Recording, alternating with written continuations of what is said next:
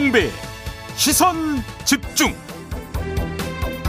여러분 안녕하십니까 김종배입니다. 이 윤석열 대통령의 임기가 오늘부터 시작됐습니다. 어, 시선 집중 지난 대선 특집에서 윤석열 대통령의 대표적 지지자로 출연했던 분이죠 심평 변호사 오늘 2부에 초대해서 윤석열 정부 출범에 대한 소감과 바라는 점 자세히 들어보겠습니다. 3부에서는 국회 법사위 소속 민주당 박주민 의원, 국민의힘 전주의 의원 차례로 연결해서 청문회에서 불거진 여러 쟁점에 대한 입장 들어보겠습니다. 5월 10일 화요일 김종배의 시선 집중 광고 듣고 시작합니다. 시선 집중은 촌철님들의 다양한 목소리를 기다립니다. 짧은 건 50원, 긴 건 100원인 문자 메시지 샵 8001번, 스마트 라디오 미니와 유튜브 라이브로도 시선 집중과 함께 하실 수 있습니다. 믿고 듣는 진품 시사 김종배의 시선 집중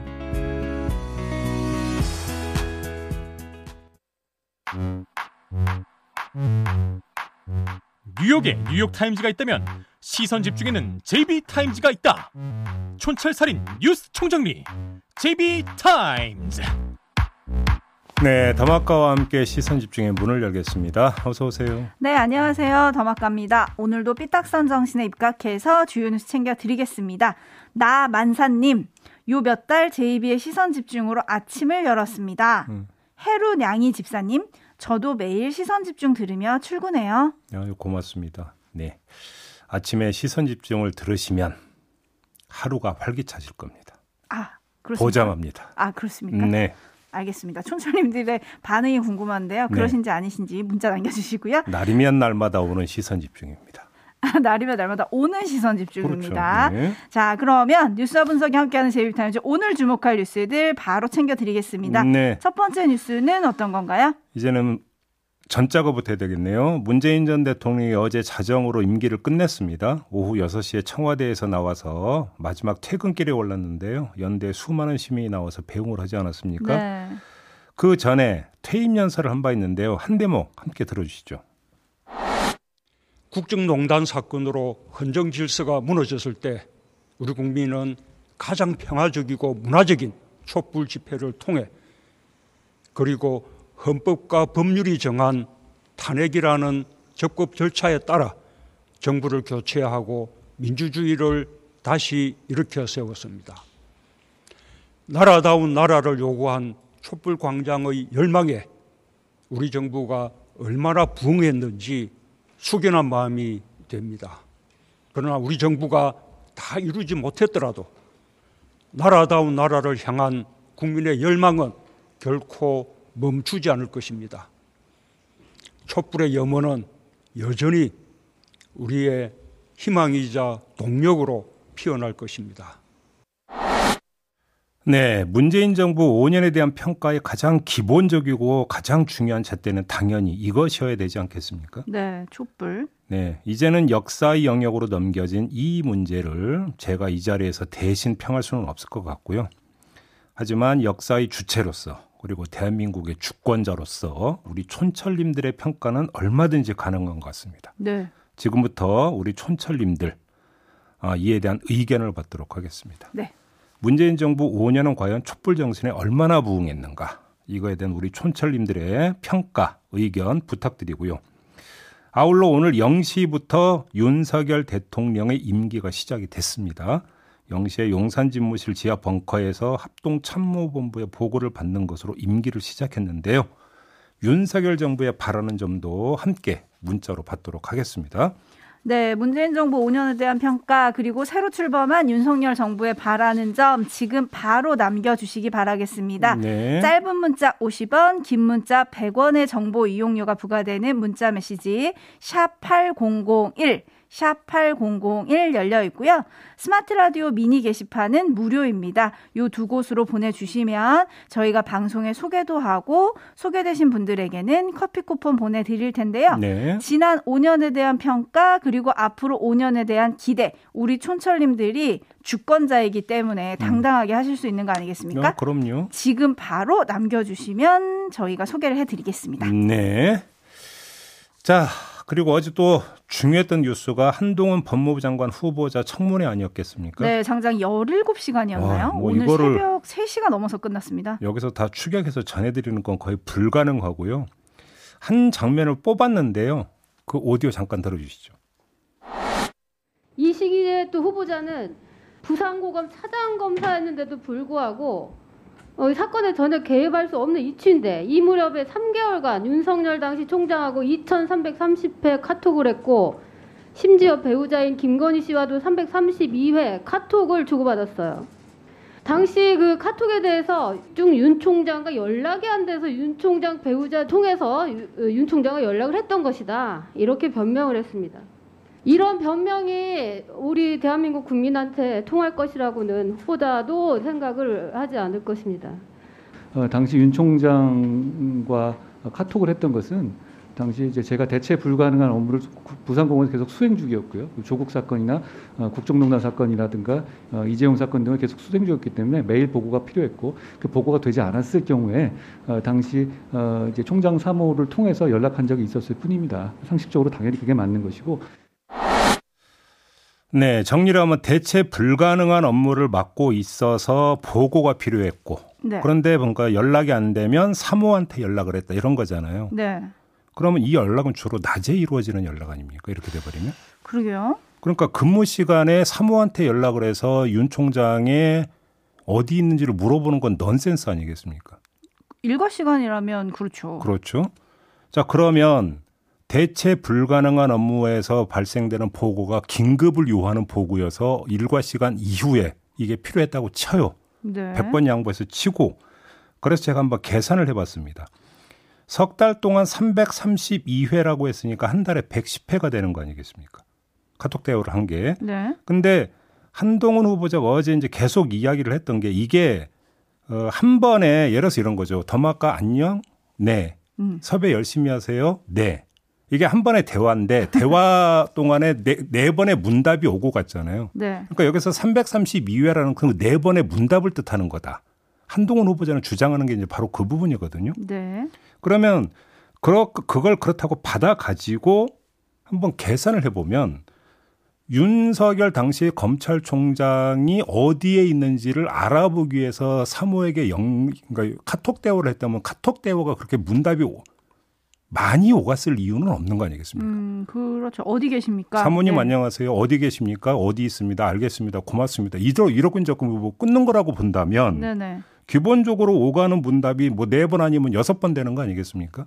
단순하게 계산을 한다면 네. 그러면 한 번 대화할 때 네번 사회의 문답이 오갔다고 치면 110 나누기 4하면 27.5가 돼요. 그러면 27.5회 그러니까 다섯 번의 카톡 대화가 있었다라는 이야기가 되고 여기다가 뭐 문안 인사, 안부 인사 이런 걸 추가를 한다 하더라도 18번 가까이 이게 이루어진다는 이야기가 되는 겁니다. 음. 그런데 주 5일 근무제 아니겠습니까? 그러니까 평균 근무일수를 22일로 잡으면 거의 하루에 한 번꼴로 카톡 대화가 이루어졌다는 이야기가 되는 거거든요. 네. 이게 가능한 이야기고 이게 있을 수 있는 이야기냐라는 거예요. 상식적으로 볼 때. 음. 그러면 대체 불가능한 업무를 그러니까 수행을 하다가 긴급하게 보고할 일이 생겨서 일과 시간 이후에 사모에게 연락을 했는데 그게 거의 하루에 한 번꼴이다? 납득이 될 수 있는 이야기냐는 거죠. 그렇죠. 그건 조금 납득이 잘 안 되죠. 그렇게 한번 계산을 해봤고요. 네. 좀 더 구체적인 답변이 있었으면 좋겠네요. 그러니까요. 왜 근데 이거를 이제 그러면 이제 더 이제 그 추가적으로 이제 의원들이 질문을 안 했는지 좀 궁금한 부분이 있고요. 네. 근데 이 이야기가 나온 게 채널의 검언 유착 의혹 사건부터 고발 사주 사건으로 이어지는 일련의 과정에서 나왔던 숫자이고 의혹이잖아요. 그렇죠. 관련해서 이게 어제 이게 좀 집중적으로 나왔던 부분이 있는데 이제 그 심야의 증인 신문 이런 것을 통해서 이루어졌던 부분이 있기 때문에 네, 네. 좀그 추격해서 전해드리면 네. 먼저 어제 이제 증인으로 출석을 했던 박영진 현재 의정부지검 부장검사 이 당시 대검 형사 1과장이었는데요. 이 박영진 검사가 어제 증인으로 나와서 무슨 말을 했냐면 이제 이때 수사심의위원회가 소집이 된 바가 있지 않습니까? 이때 아마 이철 대표 쪽에서 아마 요청을 해서 수사심의위원회가 그러니까 그 열렸었죠. 열렸던 걸로 네. 기억을 네. 하고 있는데 여기에 의견서를 제출하는 과정에서 법무부 대검 일각의 압력을 받았다고 주장을 했거든요. 좀 더 구체적으로 전해드리면 대검 형사부장 이 대검 형사부장이 누구냐면 김관정 현 서울 고검장인데 네. 대검 형사부장이 검찰총장의 지휘권이 박탈돼 있기 때문에 형사부 명의로 의견서를 내는 건 적절치 않다고 해서 제가 형사 일과 명의로 의견서를 준비하고 있었다. 그런데 당시 법무부나 중앙지검 또 대검 내부에서도 차장과 형사부장이 의견을 제출하지 말도록 다각도로 종용이 있었다. 음흠. 이렇게 주장을 했어요. 네. 어, 그러면서 그런데 문제는 김관정 서울 고검장이 어제 또 검찰 내부 통신망에 채널의 검언 유착 의혹 사건 일지를 또 공개를 했는데 네, 수사 일지를 공개를 했죠. 여기서 또 그 김관정 고검장은 다른 주장을 하고 있는데 수사지휘권 발동 이후에 총장의 참모 부서인 형사부장은 형, 총장의 지휘권이 없는 상태에서 관심을 가져서는 안 됐다. 그런데 뜬금없이 형사 일과장이 수사심의위원회에서 형사부 의견 요청이 오면 제출하겠다는 입장을 밝혔다. 이렇게 이야기를 했거든요. 네. 대검 형사부장은 대검 그러니까 검찰총장의 참모이기 때문에 검찰총장은 수사에 관여하면 안 된다라는 법무부 장관의 수사지휘권 발동에 따라서 대검 형사부도 입장을 낼 수 없었는데 형사부장 밑에 있는 대검 형사 일과장이 뜬금없이 의견을 내겠다고 밝혔다. 음. 이런 주장이에요. 완전히 엇갈리네요. 지금 이렇게 된다면 어떤 그 상황 판단에 대한 이건 해석의 차이가 완전히 이제 확실하게 극명하게 대비되는 부분이 있는 거고요. 네. 김관정 그 수원 고검장이 이거 말고 또 그 함께 했던 이야기가 있는데 어, 서울중앙지검이 이동재 그 전 채널A 기자 주거지 등에 대한 압수수색 영장 청구 사실을 대검에 사전 보고를 하니 그러니까 하지 않은 것에 대해서 윤석열 검찰총장이 경로하면서 압수수색 필요 사유 등을 보고하라고 지시를 했다라는 거고요. 네. 대검 차장검사와 기조부장은 사건 관계인이 검찰 수사 심의위원회 개최를 요청하자 윤 총장에게 전문 수사 자문단 회부 연기를 요청을 했다. 그러나 윤 총장이 역정을 내면서 강행을 지시했다고 한다. 윤 총장은 대검 부장들이 검찰 수사 심의위원회 중복 여부 등을 이유로 전문 수사 자문단 추진을 다시 연기 요청하자 더 이상 이 부분에 대해서 언급하지 말라. 자꾸 말을 하면 나보고 나가라는 말이다라고 했다. 음. 또 이렇게 증언을 하기도 했습니다. 네. 검찰 내부에서 무슨 일이 벌어지고 있었는지를 지금 김관정 서, 수원 고검장이 아주 이례적으로 일지를 밝힌 거고요. 네. 마지막으로 하나만 더 전해드리면 한동수 대검 감찰부장도 어제 청문회 증인으로 출석을 했는데 네, 당시에 한동훈 후보자에 대해서 감찰을 주도했던 인물이죠. 그렇죠. 어떤 증언을 했냐면 당시 윤석열 검찰총장이 감찰 관련 보고를 받으면서 극히 이례적인 행동을 보였다고 했는데 그게 뭐냐면 책상에 다리를 얹어놓고 긁고 화난 목소리로 보고서를 저리놓고 가라 이렇게 했다라는 거고요. 네. 윤석열 당시 총장에게 감찰에 필요한 증거들을 이미 제출받고 안 되면 압수수색을 하겠다고 말했더니 쇼하지 말라 음흠. 이렇게 말을 했다고 어제 또 청문회에서 증언을 했습니다. 네. 이렇게 되어버리면 지금 그 이야기 그러니까 어, 김관정 현 수원 고검장이나 한동수 대검 감찰부장이 지금 밝혔고 증언했던 내용에서 뭐가 지금 나오고 있냐면 윤석열 당시 검찰총장이 채널의 검언 유착 의혹 사건 내지 한동훈 현 후보자 수사에 대해서 어떤 태도로 일관했는지가 여기서 지금 확연하게 드러나고 있다. 네. 이런 이야기가 되는 것이죠. 네, 네. 그래서 이 부분에 대한 여야 평가도 엇갈릴 텐데요. 잠시 후 3부에서 여야 법사위원들하고 인터뷰에서 좀 짚어보도록 하고 예. 좀 전에 전해주신 그 김건희 여사와 한동훈 후보자의 카톡이 음. JB 계산에 의하면 JB 계산에 의하면 지금 하루에 그러니까 하루에 거의 매일매일 지금 카톡을 했다 이런 계산이 나오는 거잖아요. 네, 네. 거기에 대해서 이제 많은 분들이 의견을 보내주신 게 있어서 잠깐 소개를 할게요. 음. 셜록 지니님, 그럼 그때 윤석열 대통령은 연락을 안 받고 무엇을 하셨을까요? 해명이 좀 필요하다는 의견들이 있으시고요. 네. 8920님, 대통령 하실 때는 그렇게 연락 안 되실 일 없겠죠? 라는 질문 보내주셨고, 2788님, 그래서 한동훈 후보자가 휴대폰을 까면 될 텐데요. 4457님, 연인들도 그렇게 안 할 것 같습니다. 라는 의견 보내주셨는데, 음. 또 핸드폰이 등장을 하지만 어제 청문회에서도 그게 잘못됐다고 생각하지 않는다라는 식의 답변이 있어서, 네. 예, 뭐 어쨌든 핸드폰은 이렇게 미궁으로 그친 것 같습니다. 그 제가 알고 있는 그 상식으로는 일단 그러니까 검찰이 무혐의 종결 처분을 했잖아요. 네. 이렇게 되어버리면 앞서 했던 핸드폰도 뭔가 그 주인에게 다시 돌려주는 것으로 알고 있거든요. 그렇죠. 이제 돌려줬는지까지는 확인이 안 되고 있습니다만 원칙상으로 돌려주는 것으로 수사가 음. 종결이 됐기 때문에 네네. 네. 그렇게 알고 있는데 어떻게 됐는지는 좀 모르겠습니다. 네, 그리고 또딸 스펙 쌓기 의혹에 대해서 민주당의 공세가 아주 심했는데요. 좀 논란이 되기도 했었고 그리고 또 좀 잘못된 질문들이 있어가지고 예. 또어또 어, 또 비난을 사기도 했었는데요. 그 의혹 가운데 해소가 명확하게 됐는가 이 부분은 또 여야 평가가 다를 것 같아서 잠시 후에 들어보도록 하고 하나 추가로 좀 보도가 된 게 있습니다. 네. 한동훈 후보자 딸이 고등학생 신분으로 지난 2월에 국제학술대회에 낸 논문이 또 공저자가 있는데 그 공저자도 한 후보자 딸의 온라인 과외 선생이었다. 네. 라는 거거든요. 음. 근데 온라인 과외 선생이었는데 그녀가 올려놓은 프로필을 따라 따라 가 보니까 논문을 대피, 대필해 주겠다라는 브로커들과 연결이 되는 미국 홈페이지로 연결이 되더라. 음. 이런 보도가 지금 또 나왔습니다. 네. 자, 이렇게 논란만 남긴 인사청문회 아직 뭐 시원하게 뭐 밝혀진 게 별로 없죠. 네. 음. 그런데 어쨌든 지금 정회를 한 거거든요. 오늘 새벽에. 음. 그러면 이제 어, 추가로 산회가 아니고 정회. 네. 그러면 추가로 더 열 수 있는 건지 이것도 음. 좀 궁금한데 음. 잠시 후에 좀 살펴보도록 하고요. 예. 이런 가운데 어제 차관급 인사가 있었어요? 그렇습니다. 20명이 발표가 됐는데요. 관료 출신이 18명인가 대부분이고 네. 평균 연령은 56.1세. 음. 40대 이하 한 명도 없었고요. 여성도 한 명도 없었습니다. 어허. 이전에 장관급 인사에서 여성이 딱 3명이었으니까 장관, 차관급 모두 합쳐서 여성은 모두 3명이었다. 이런 이야기가 되는 거고요. 네, 그리고 청년 장관도 나올 수 있다라고 했지만 결국 청년 장관, 차관 다 없는 거고요. 한 명도 안 나온 거고요. 네. 청와대 비서관급 추가 인사도 있었는데 부속실장에 강의구 전 검찰총장 비서관이 내정이 됐습니다. 이렇게 되어버리면 법무, 공직기강, 총무, 인사비서관에다가 인사기획관 모두 검찰 출신이고요. 네. 여기에다가 이제 부속실장까지 검찰 출신으로 음. 채워지게 되는 거죠. 네. 자, 검찰 너무 편향 인사 아니라는 지적이 나왔는데도 불구하고 추가 인사에서도 검찰 출신을 발탁을 했다. 거의 아랑곳하지 않고 있다. 마이웨이 인사다.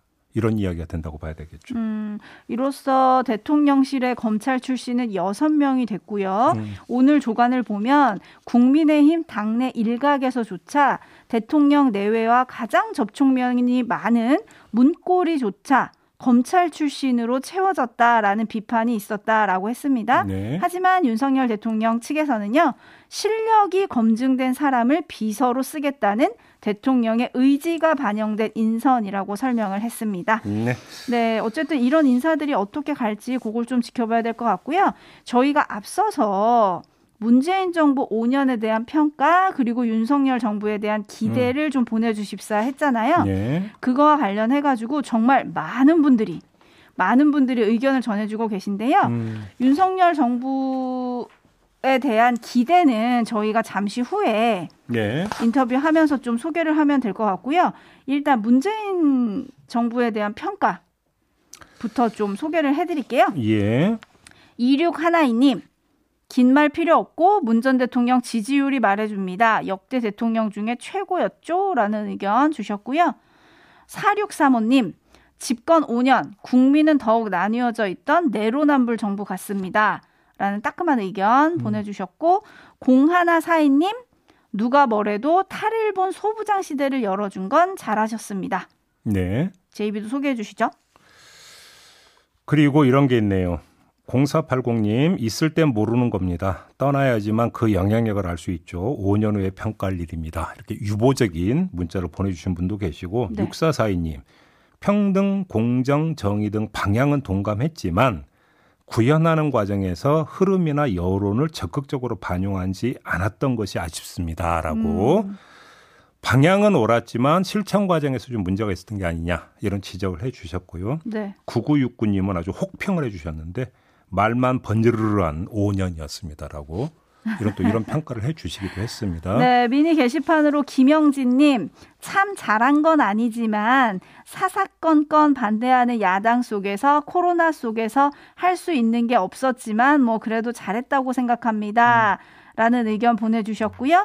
김윤재님은 지난 5년 아쉬운 점도 있었지만 좀 더 나은 대한민국을 만드셨습니다. 라는 의견 주셨습니다. 네, 자 이렇게 마무리해줘 담화과 수고하셨습니다. 고맙습니다.